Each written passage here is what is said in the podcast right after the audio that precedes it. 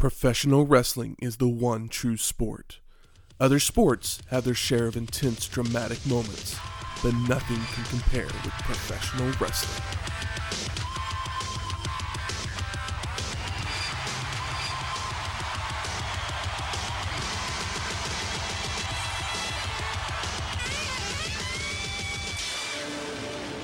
Welcome to Wrestling History X, where three friends come together to talk about the stories behind the matches. I'm Matt. I'm here standing by my man. And I'm having deja vu. Welcome to episode 241 WWF Monday Night Raw. Raw! Wonder what'll happen on this show.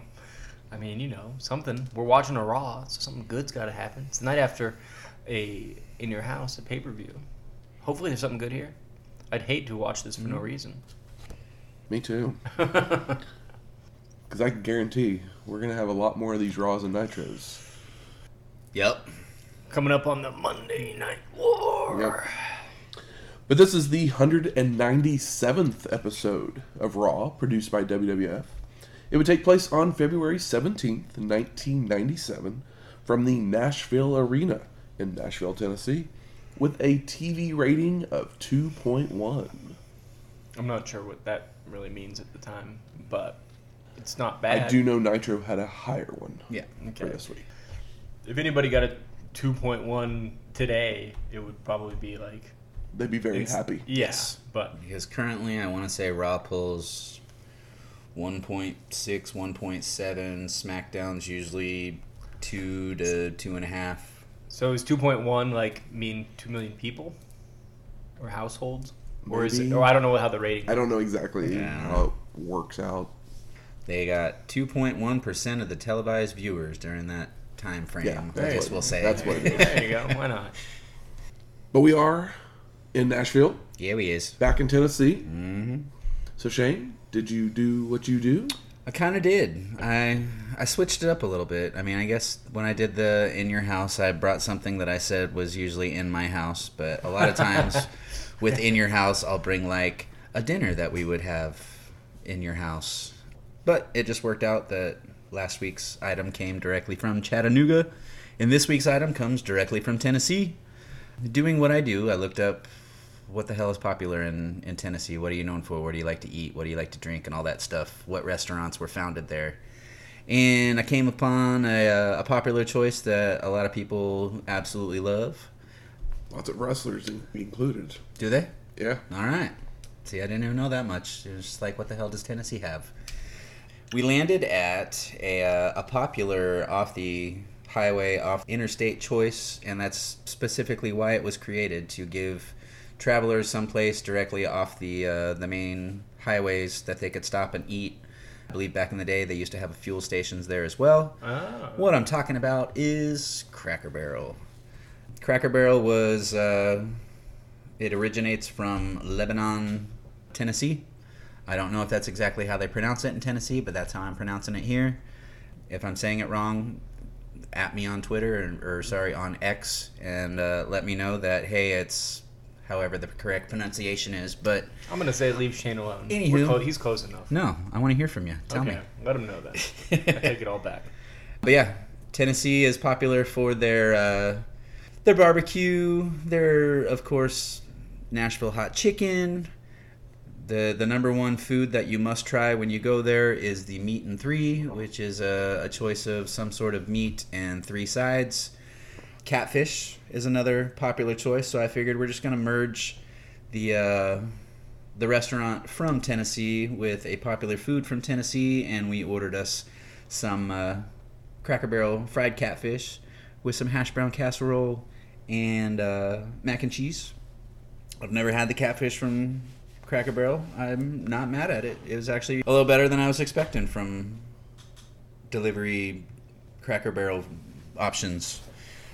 I don't know. Cracker Barrel was always a place that I didn't spend much time at because it had too many food options and I was way too picky back then. So the thing I knew I liked from there was okra, and if I ended up going with family, that's typically what I'd eat was like a side of mashed potatoes and a side of okra. Do you guys have any favorite? I don't think I've ever been to a Cracker, Cracker Barrel. Barrel? If I did, I was a child, but I don't think I ever went to a Cracker Barrel. Yeah, I've been there a couple times for highway. breakfast. The breakfasts I've had were were decent. Their little country store is is fun. It's got lots of odds and ends and games and old timey stuff and big ass rocking chairs. Me and my wife go on Thursday nights quite often. that's when they do their turkey and dressing. Okay. So I didn't know that was a weekly thing. I knew they did it holiday time. And then their their chicken and dumplings are pretty good if you like chicken and dumplings.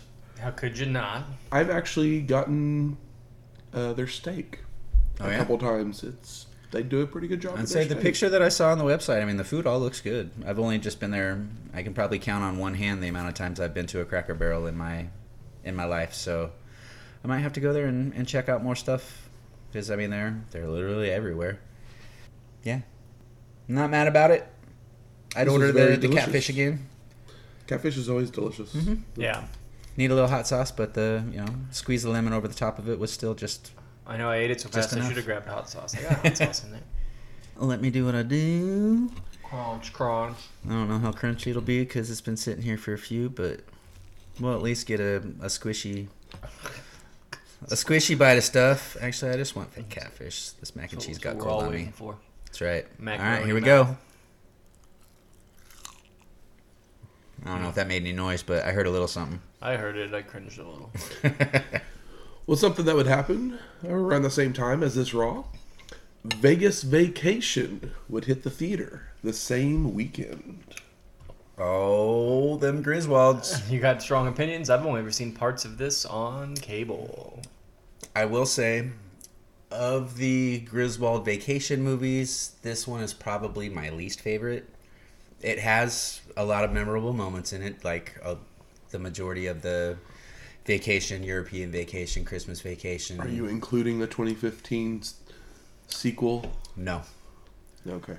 I honestly I've never watched that one just because the the glory of Griswolds is you got to have a new you got to have a new Rusty, you got to have a new Audrey, but you got to have people that aren't really well known just yet. So throwing Ed Helms and Christina I almost said Aguilera, Applegate Oh, into a vacation movie That's weird. it's not the right. I mean, I don't know if they're. I, I don't know if it's know any good, which character. yeah. I think he's Russ. I don't know if she's his wife or if she's Audrey. But It's the wrong vibe. yeah, it just you have somebody too well known in there, which I love the i- the, the idea behind it because I'd said that for the longest time is they need to make a new vacation movie, but it needs to be one that kind of catches you by surprise. And essentially, that's kind of what they did. They they spun it on the Rusty side and then had them travel home to the family or something like that. I don't know. So that one doesn't have.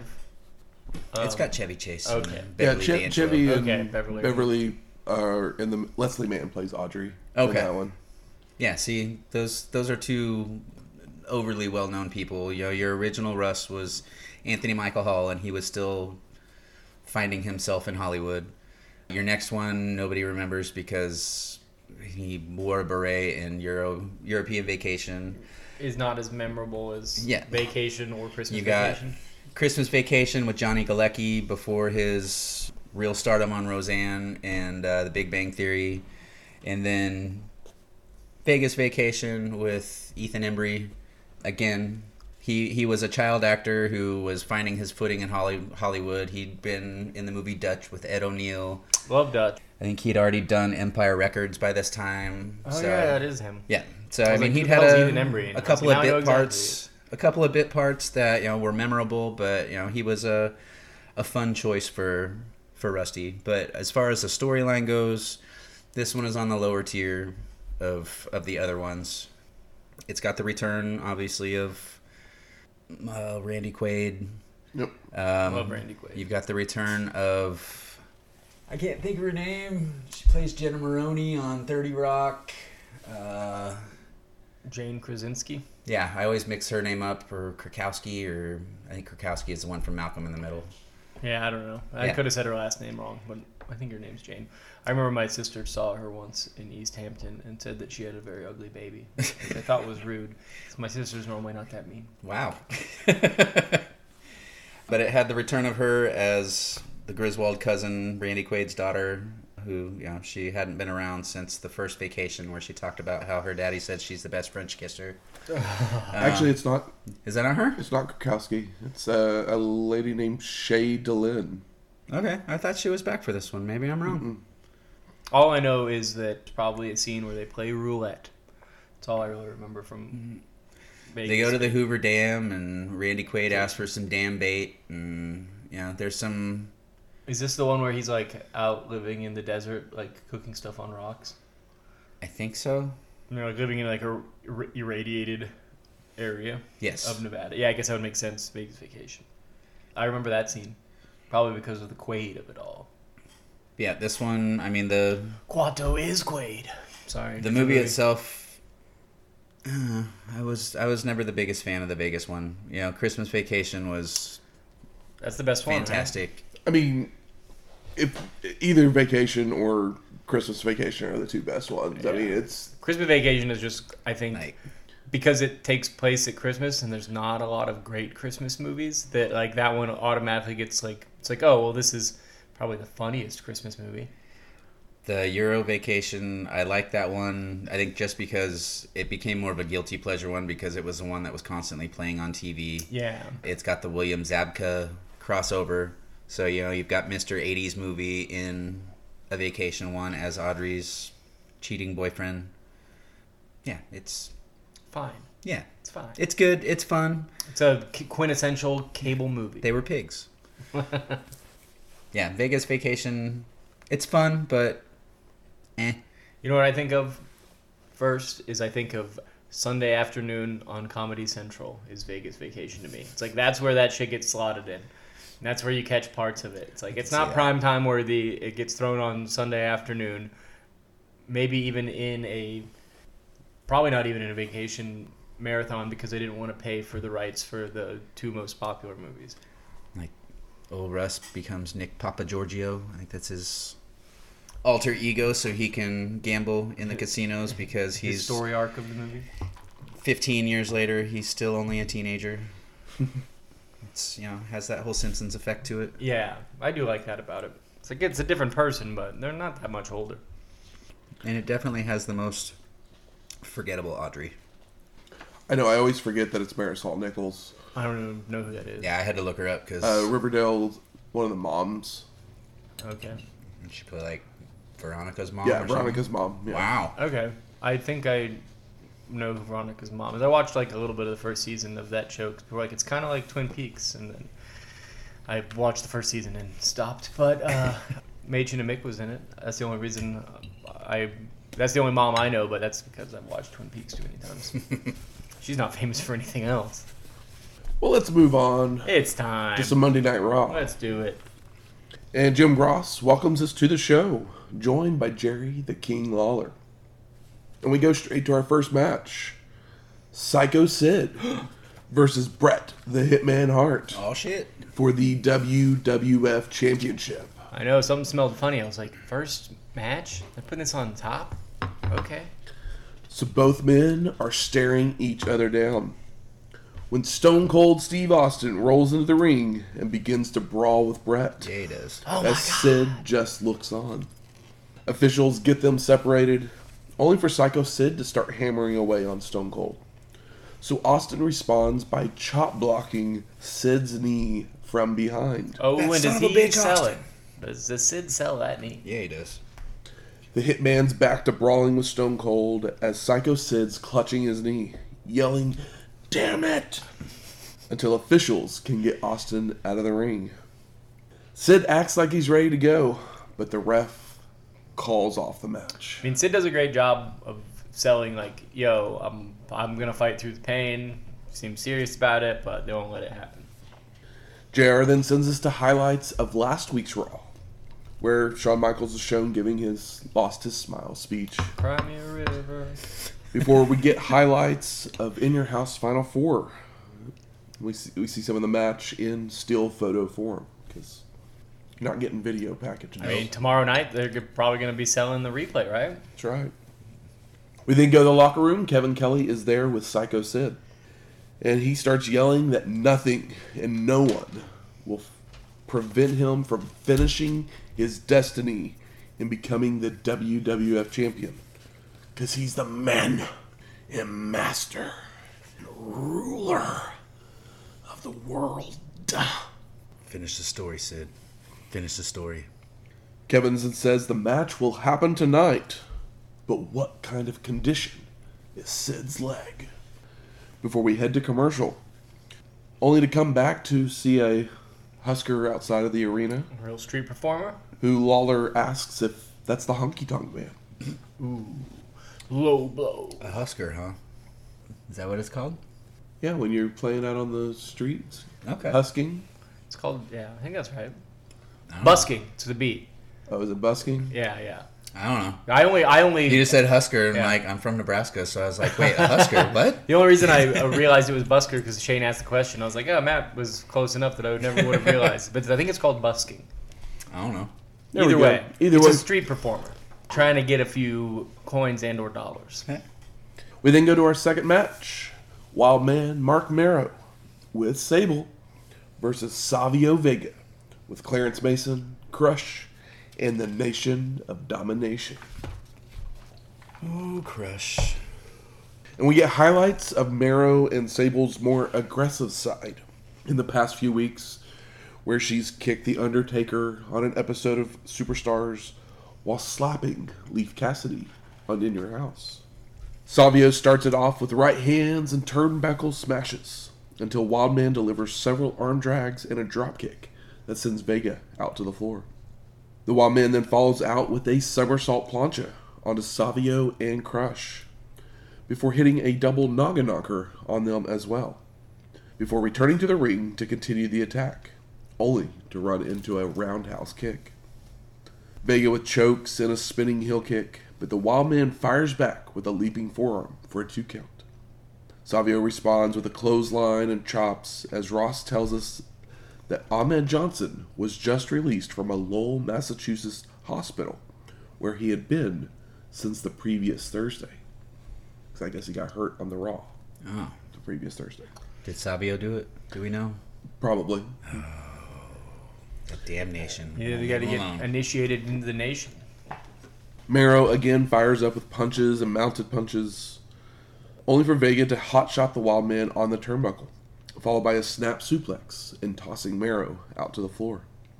And one of the rappers in the Nation of Domination starts stomping away on the Wild Man when Sable would come over to start kicking him to protect her man. Savio would roll Mero back in and go for a splash in a corner, only for the Wild Man to move, followed by a back body drop and a Samoan drop. Now, while this is happening, the Nation of Domination starts to close in on Sable outside of the ring. Oh. That's what she gets for standing by her man. So she jumps in the ring to escape their grasp, causing the ref to call for a disqualification. Even though she literally did nothing except for jump in and roll through the ring to the other side. That's how it used to be. When someone hmm. else that gets in the ring that's not in the match, they ring the bell. But it's the ref's discretion, guys. Post match, Mero and Sable are being cornered when Ahmed Johnson, in a pink sweatsuit, would hit the ring with his 2x4 to clear the ring. I know, but the crowd's hot for Ahmed Johnson. It's high energy. They're happy to see him.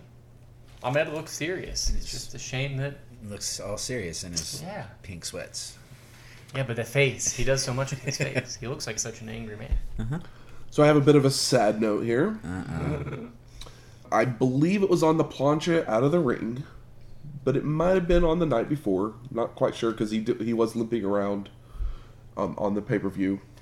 Uh, the Wild Man would tear his ACL Oh no! and will be gone for the next eight months. And there goes Wildman Marc Mero's career in the WWF as Sable gets pushed while he's gone, I imagine. Probably. Foreshadowing. I mean, I'm just because I'm just saying. I mean, we've been. Uh, I've always heard people shit on Marc Mero over and over again, and he's the guy that has put in the time and gotten better and better. And I think he's a great performer. And uh, it's a shame to know Yeah. that this is He where that happens. Johnny. I know, and I think he. I think he did a good job in WWE, but He didn't quite get to fully spread his wings and go quote unquote wild, but No, but I mean, he was. They're gearing up for a heel turn, and there goes his knee, Mm-hmm. and there goes his career. Unfortunately, hate to see it. So we go to commercials, but we come back to what just happened moments ago before going to the back with Bret Hart. And the Hitman believes he needs to keep his eyes open for Austin, saying everybody is contenders, but that is all they are.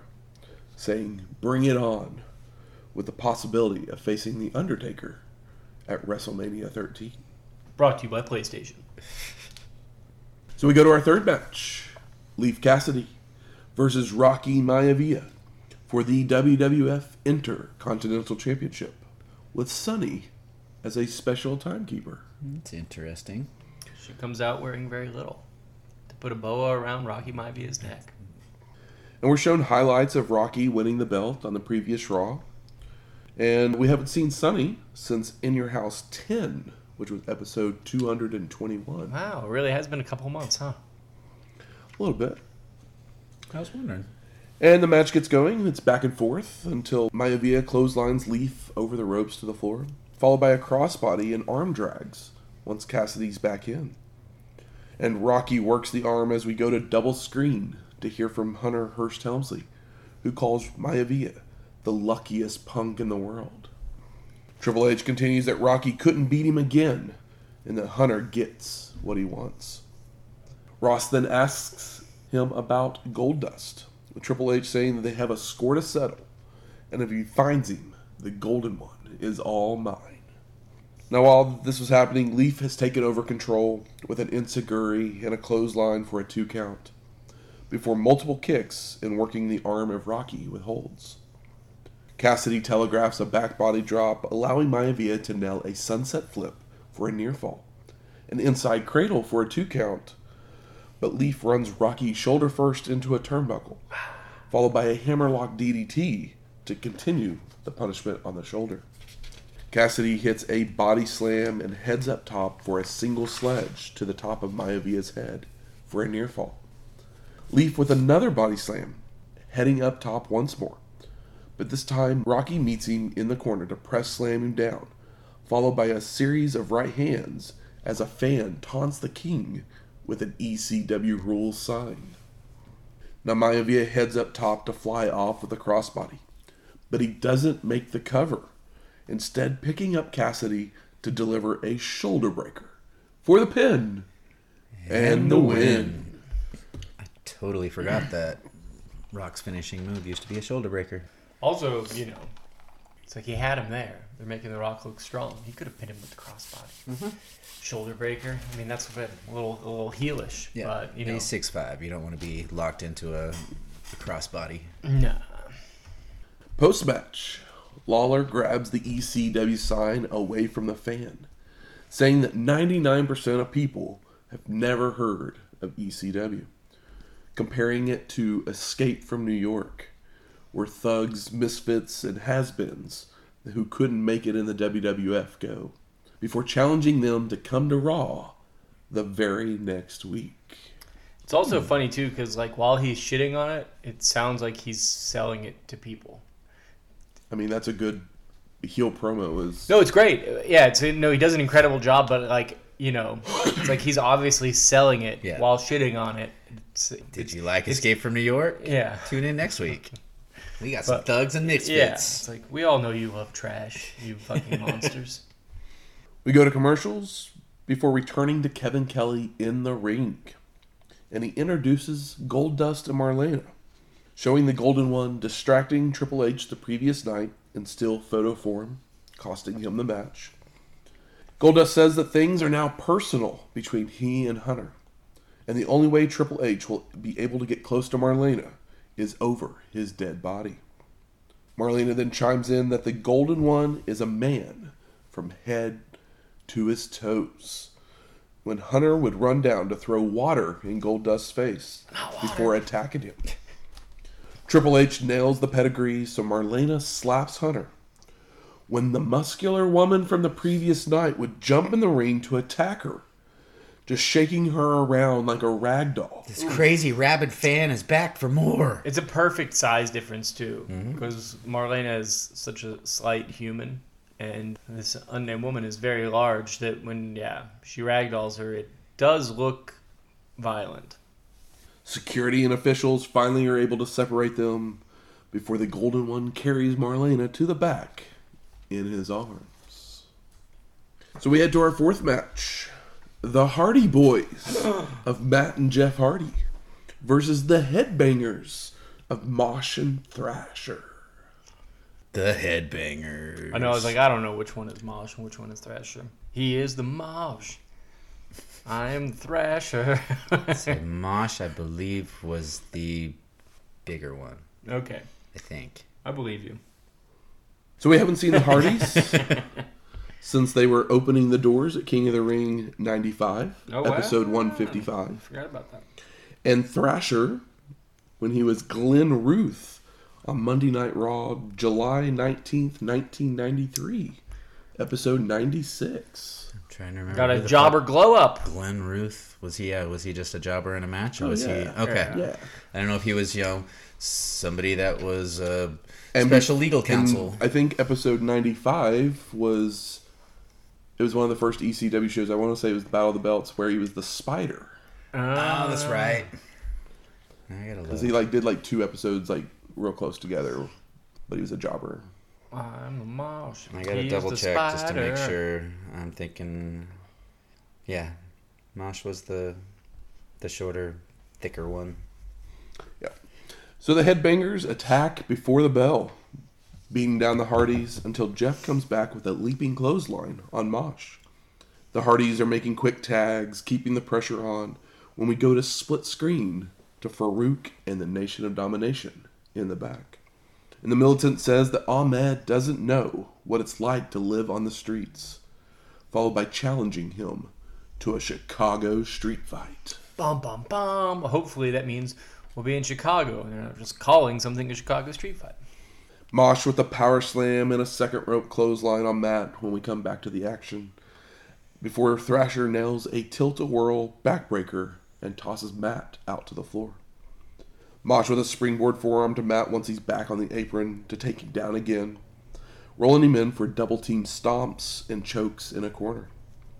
Thrasher then hits a body slam as JR tells us that the WWF Championship match is next followed by the Headbangers hitting a spike brainbuster. Ooh. Mosh with another body slam. Thrasher goes for an elbow drop, only for Matt to move and leap to the corner for the Hot tag. Ish tag. Jeff with drop kicks to everyone, but gets destroyed by a clothesline by a Huge botch. clothesline. Followed by the Headbangers hitting a power bomb leg drop combo for the pin and the win. I will say everybody worked hard. Mm-hmm. Headbangers tossed around some Hardy Boys. Some of that stuff looked stiff. And I'd like to tell you that the we'll get to see the Hardy Boys as a regular occurrence. No, occurrence, of course not. Not yet. but literally the next time we'll see them is 1999. Yeah, yeah. I figured 98 He'll be here in no time. Yeah. No time at all. No, no, no, no. Who- Who shows up first, them or the Brood? Or is it just kind of the same I time? I think is Brood I is think first. the Brood is first. Yeah. God damn the Brood intro, Gangrel. I was hoping. I'm, I was hoping. I mean, honestly, it's a good thing that they weren't like, well, we have Edge and Christian. Let's bring Gangrel in, but like that would just lower their star name in AEW. They don't have Ga- Edge and Christian. Hmm. They've got Christian Adam- Cage and Christian Adam Cage, Copeland. Yeah, I Adam know. Copeland. I know. It's, they're Edge and Christian guys. Yeah. They just like they don't have Daniel Bryan. They have Bryan Danielson. Mm-hmm. They've got Adam Cole instead of might no that doesn't work. They've got Adam Cole instead of They got Adam Cole and Roderick Strong instead of Bad. the Undisputed Era. yeah Yeah. So we go to commercial as we see Sid prepare for his match. But when we come back, we head to the ring for our fifth match. Yeah. Sycho Sid versus Bret the Hitman Hart for the WWF Championship.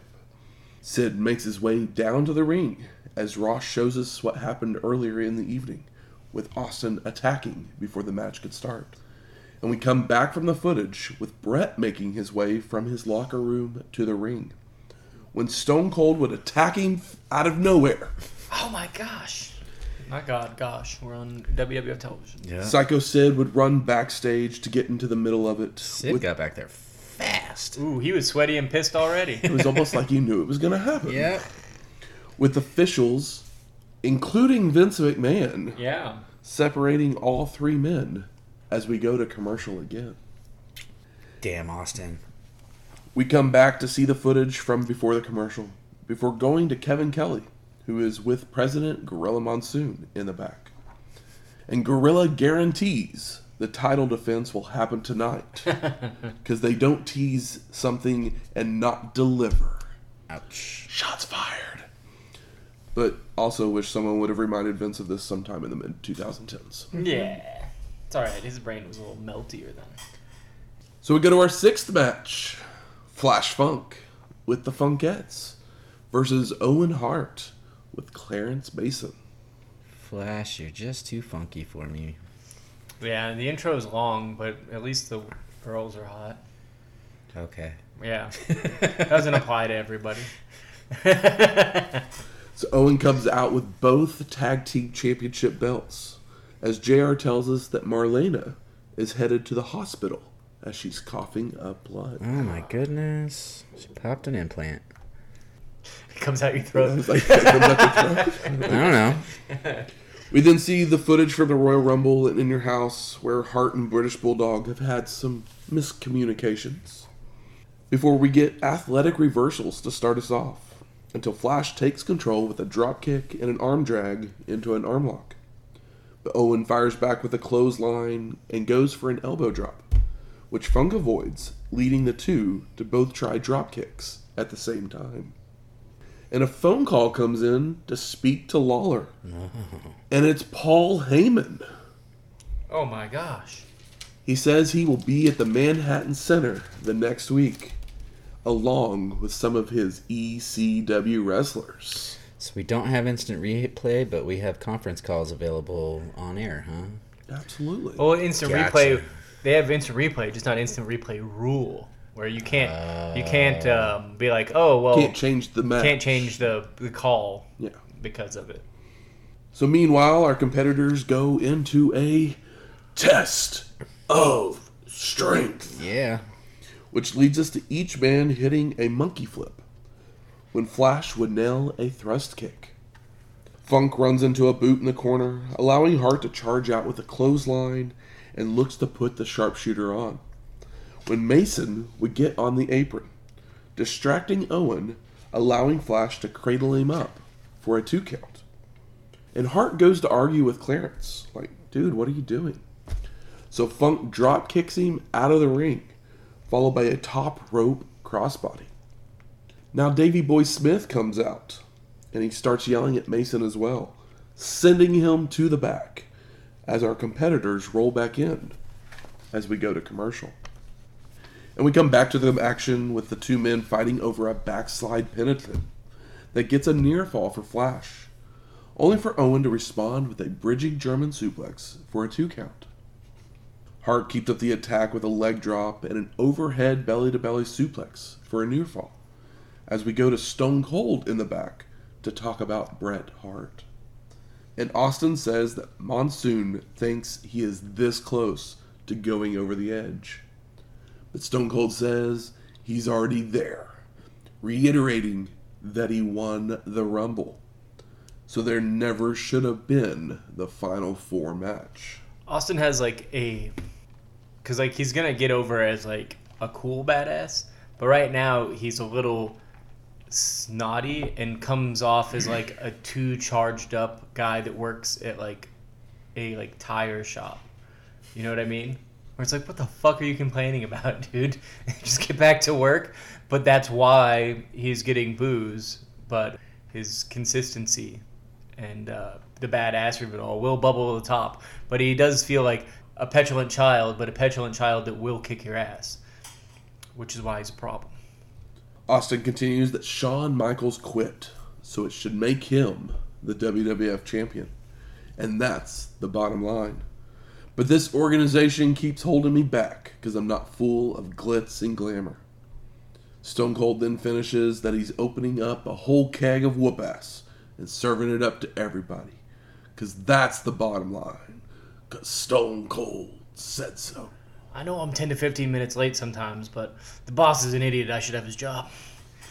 Now, during this interview, Owen stays in control with a neck breaker, a second rope elbow drop, and a gut wrench suplex for a two count. Funk then avoids a charge into a corner, causing Hart to crotch himself, allowing Flash to fire up with a back body drop, a body slam, and a crossbody off the top for a near fall. Funk continues with a corner splash, a body slam, before he heads up top for the moonsault. For the pin, and no, Owen kicks out. Close. Flash starts running the ropes when Bulldog would hit him with the slammy in the back, Slammy number two. allowing Hart to connect with a spinning heel kick for the pin and the win. Post match, Owen doesn't understand what Davy Boy's up to as they argue their way to the back. Davey's holding belts. He's holding the slammy. Oh, Owen's just like, give me my fucking slammy because you just broke the last one. I mean, but he came out to help. He did, but give me my fucking slammy.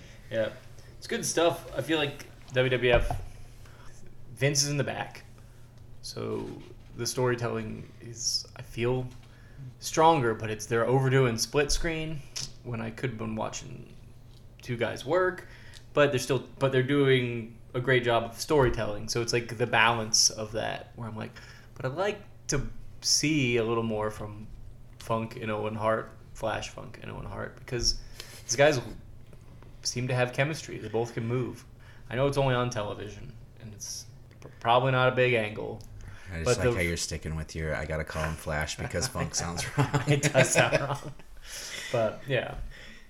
So we get a WrestleMania 13 commercial Ooh. where we see black and white highlights of wrestlers while narration tells us that every great athlete aspires to perform on the ultimate stage, a place where men defy mortal boundaries and emotions pour forth unrestrained, a place where dreams become reality and memories are indelibly etched in the annals of time.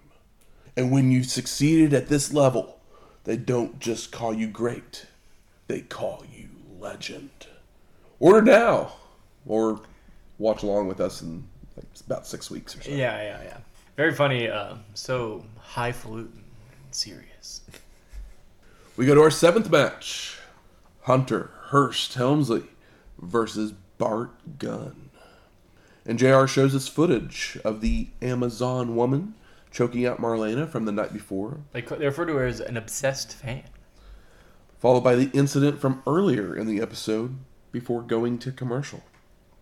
And we come back to Honky Tonk Man joining commentary for the match Hey. as he's looking for someone to manage. Now, Triple H is out at ringside, so Ross takes the opportunity to ask him about who the woman is, with him responding that he doesn't know who the women is. Hey, I mean, you know, maybe he didn't get enough sleep. So Hunter then gets in the ring to get the match started, with Gunn taking Triple H down with a shoulder block. Bart works the arm until he nails a drop kick and an arm drag to go back into the arm lock to continue the punishment. Hunter escapes with a back elbow, but misses a charge, allowing Gunn to grab the arm once more. Again, Triple H escapes, delivering a jumping knee to Bart, when Goldust would come running down to the ring, causing Hunter to run out and into the crowd. So the ref calls for the countout, making Bart Gunn your winner. You heard it. Yep, I mean, Bart Gunn still looks good. We gave him praise last week, but he gets in some good offense, but he hasn't done anything yet. But they're at least let him do some power moves. I mean, he's he's in the history books now with the win over Triple H. Moving him up the ranking. I mean, Yep. his yeah, his biggest win will come in what 98, 99? Triple H is gonna have that one last match return ten years from now. and Oh, wow. Bart's gonna walk through the curtain, There's one man you've never beaten all these years. I think the last couple times Triple H got in the ring, uh, he had to get surgery, so I can't imagine he'll be doing much in ten years. These matches are still happening. We go to commercial, but when we come back, we get an interview with Dr. James Andrews, mm-hmm. who is a real doctor, and he is the guy who does a lot of Tommy John surgeries on like baseball players. okay.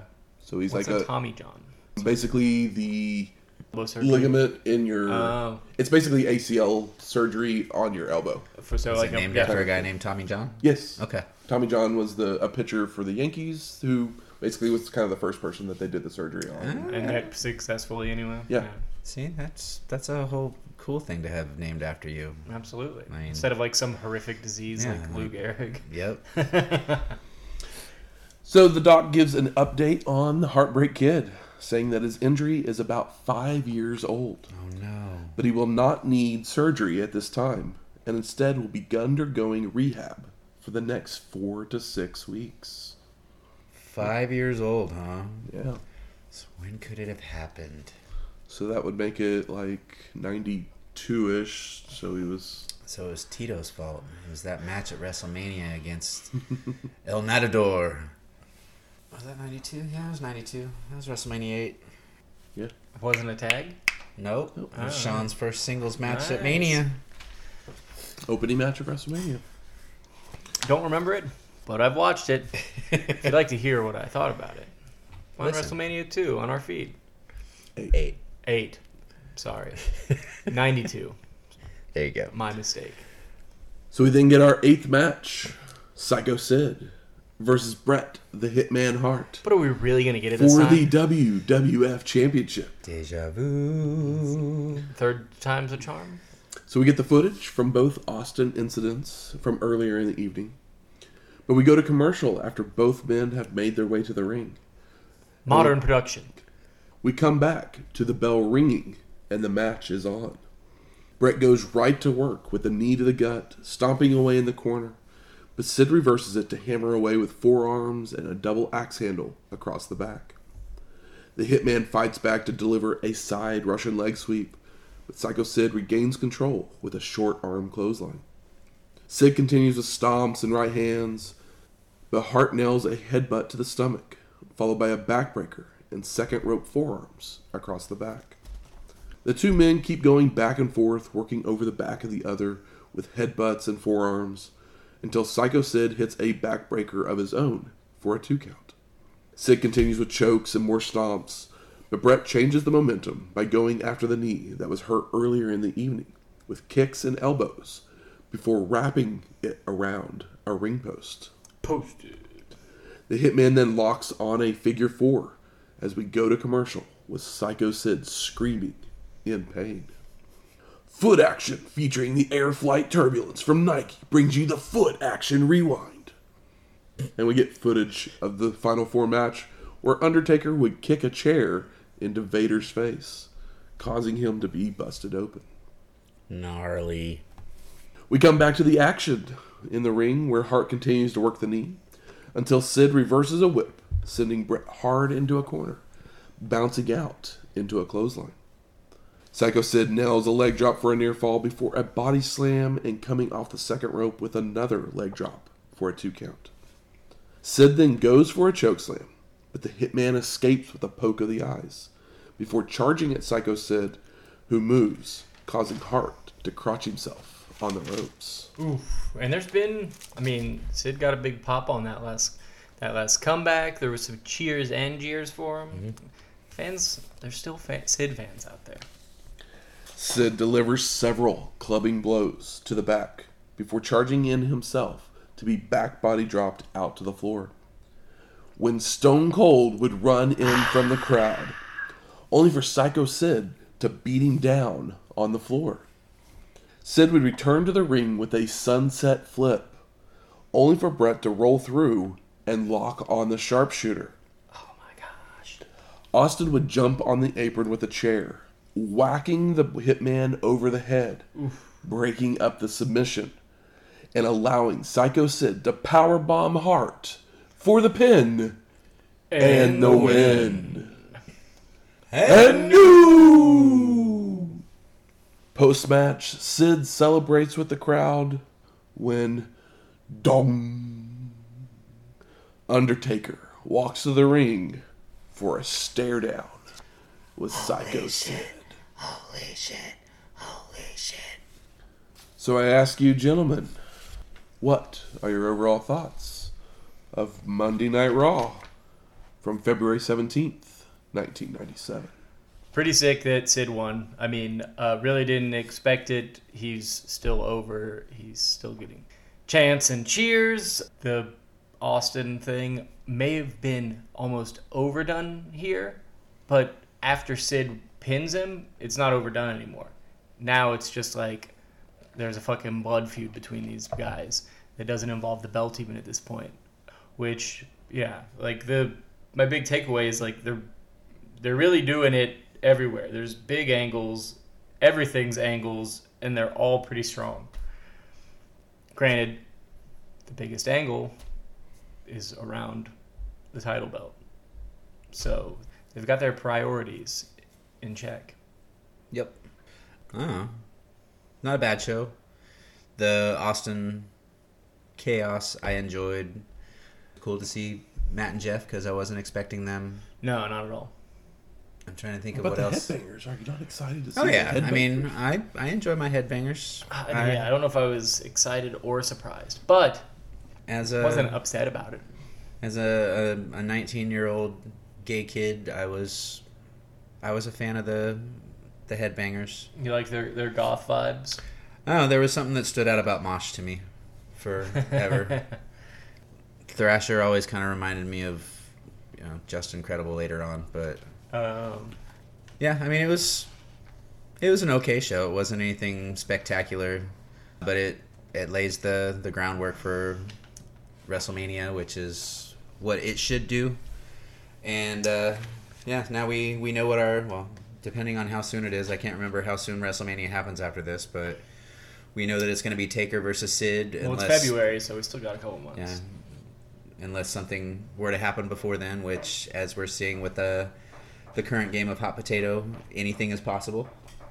Yeah, there's like Austin, Bret, Sid, Taker, and then Vader's on the lower end of like, but he but you could still see him with the belt.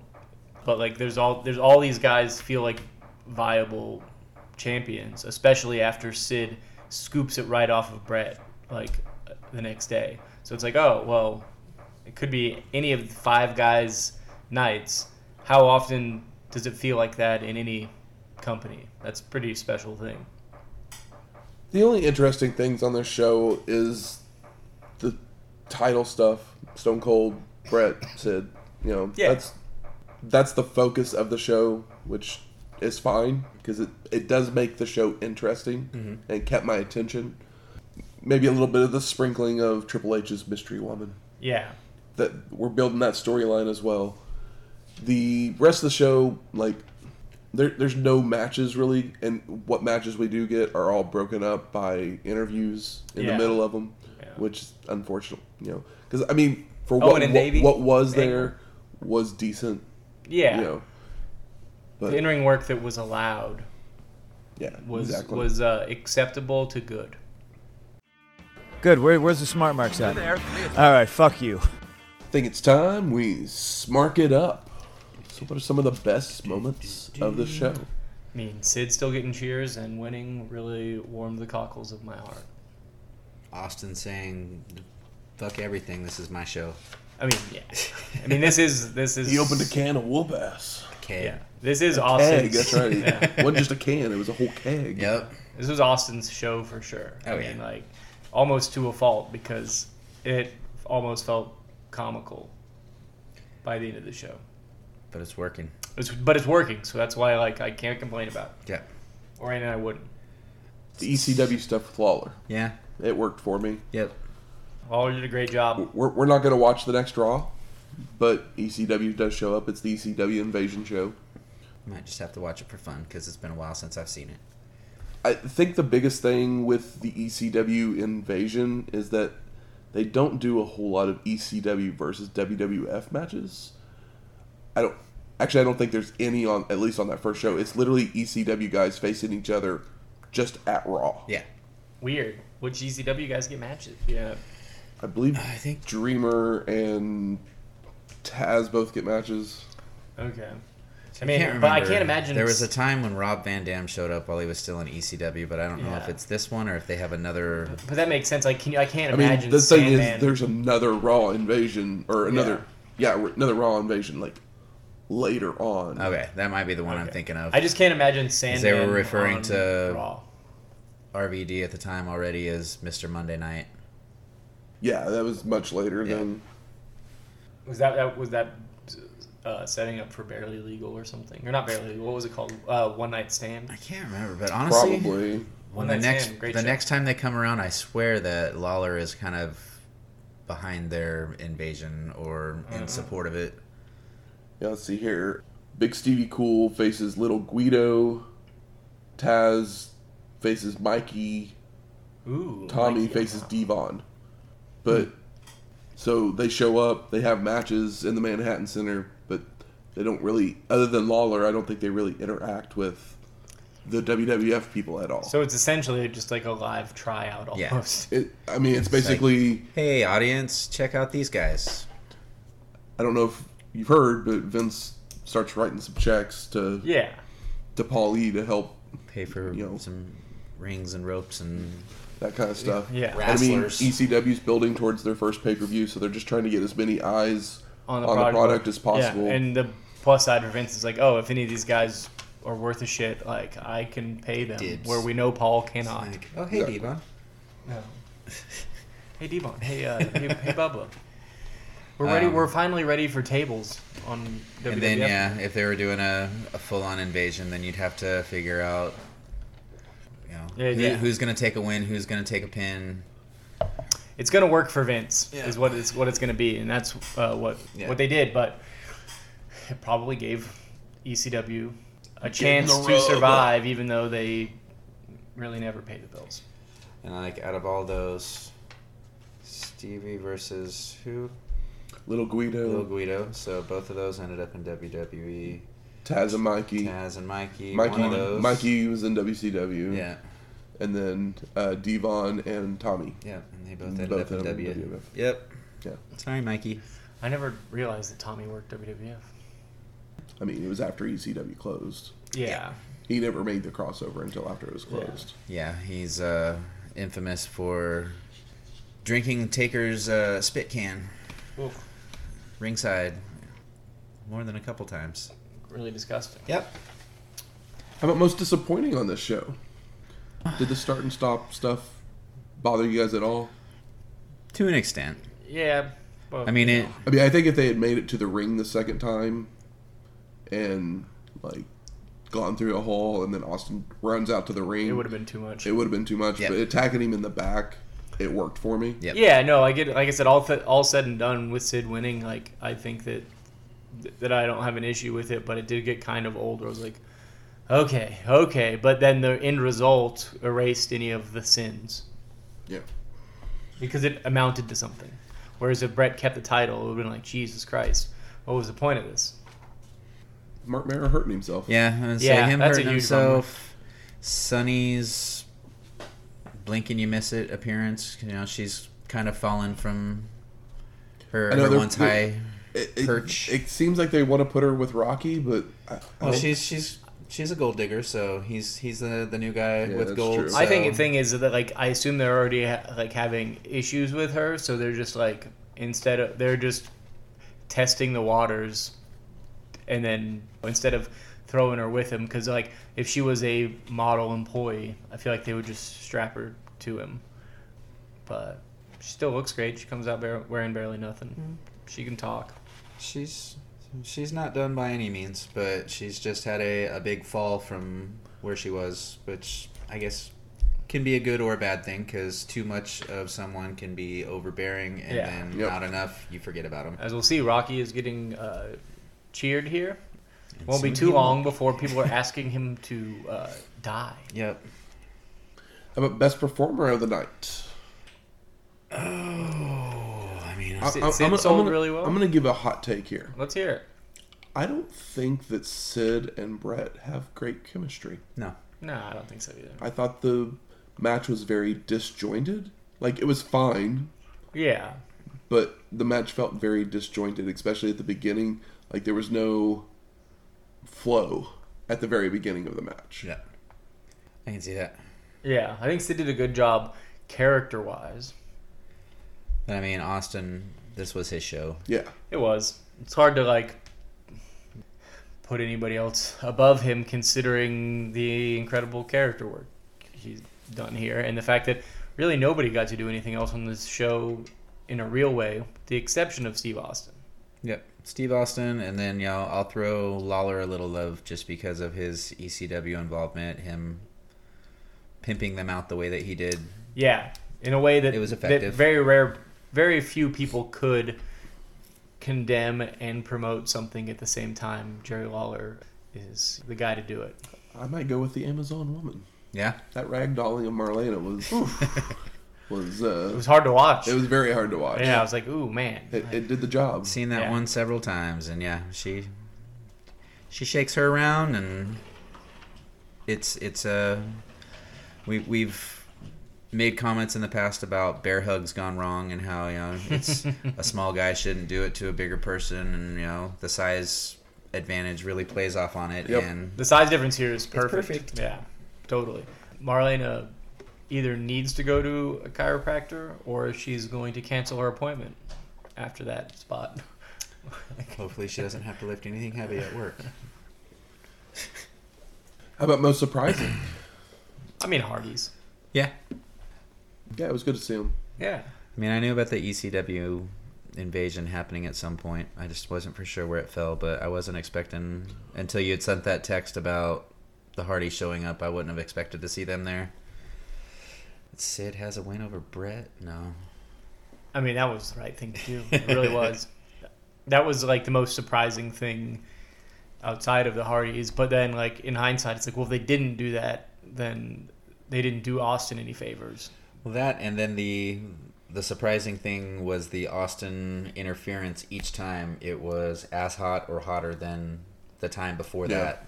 You know, instead It of did build and didn't people going. getting yeah. bored with it or whatever every time it happened because they changed it up the way that they did it. The crowd went batshit crazy Absolutely. because you can just feel the the energy between those two. You need to get them in a ring and make history. Yeah, I mean, and they've done, they've built it well. Austin and Bret had a great singles match and fucked him at the Rumble, and uh, they've just been rolling it out since, but with other people involved in a good way Mm-hmm. to keep them apart from each other and get it to a uh, fever pitch before we do it again. And now for a look back even further into the history of wrestling.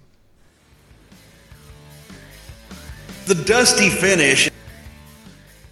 Bret Hart had won the WWF Championship a few months prior and was making his way to WrestleMania 9 in Las Vegas, Nevada on April 4th, 1993 to face his biggest opponent yet.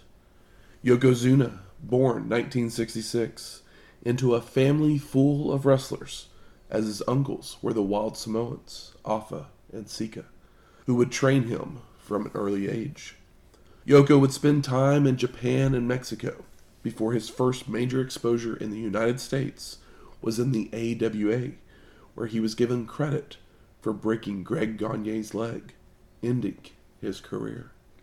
Zuno would debut in the WWF in October of 1992 under the management of Mr. Fuji, and it would immediately rocket to the top, winning the 1993 Royal Rumble followed by being in the first match in Monday Night Raw history. For his accomplishments, Yokozuna would be inducted into the WWE Hall of Fame. And after winning the WWF Championship in the desert, he wouldn't have to wait long for his first challenge as a returning megastar would appear. Hmm. Next week, Cyber Slam 1997. Who doesn't love a good internet wrestling convention? Yeah.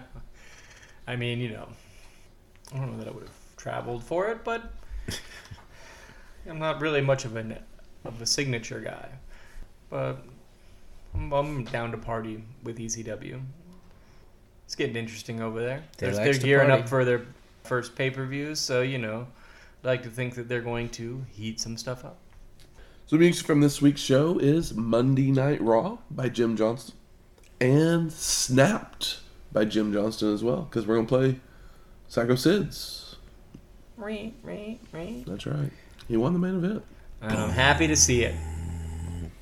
If you like this episode or any of our other ones, please go out there, rate and review us on iTunes, Spotify, Google Play, or wherever you find your podcasts at. Do as Michael says. 65, 5 Yeah. stars, or none at all. And if you have any questions, comments, concerns, Oh, people, people, people, people, people. We're going back to Philly. So, you know what that means? I need your help. Drink ideas, food suggestions. If there's some wild, crazy combination of shit that we haven't tried yet that represents Philly or the state of Pennsylvania, let me know. Slide into our DMs. Give us a shout out on the old X. And, uh, yeah, give me some ideas because I'm down to two remaining drinks on the, uh, Did we the do drink a- list sent by Joe. Did we do a 3D drink? No, but we did a Dudley. Uh, there was Deadly one of Death the, Drop or something like that. Oh yeah, I guess that is the 3D. I guess that is 3D. Yeah, but I was thinking the 3D is like you take three liquors that start with a D and then pour them into a cup and drink it. Disaronno, and then I was like, I don't know which other ones. So three. it's- Three D's, one It was cup. a huh? Dudley Drop Kick. That's Dudley what it was. drop kick. Okay, but the 3D it's like Disaronno, which is amaretto, and then I don't know what other thing. Dewar's. No Dewar's. Oh Jesus Christ! I won't be out. What's another one? Uh, this doesn't sound like a good combination. No, it's not. No. It's If you gonna- have any better the point is that it's bad. And Dasani. You can email us Dr. Pepper. And Dr Pepper. There you go. You know those fat fucks drink Dr Pepper. at WrestlingHistoryX at gmail.com or find us on X at Wrestling Histox. That's Wrestling H I S T O X. We'll talk to you next week. Later.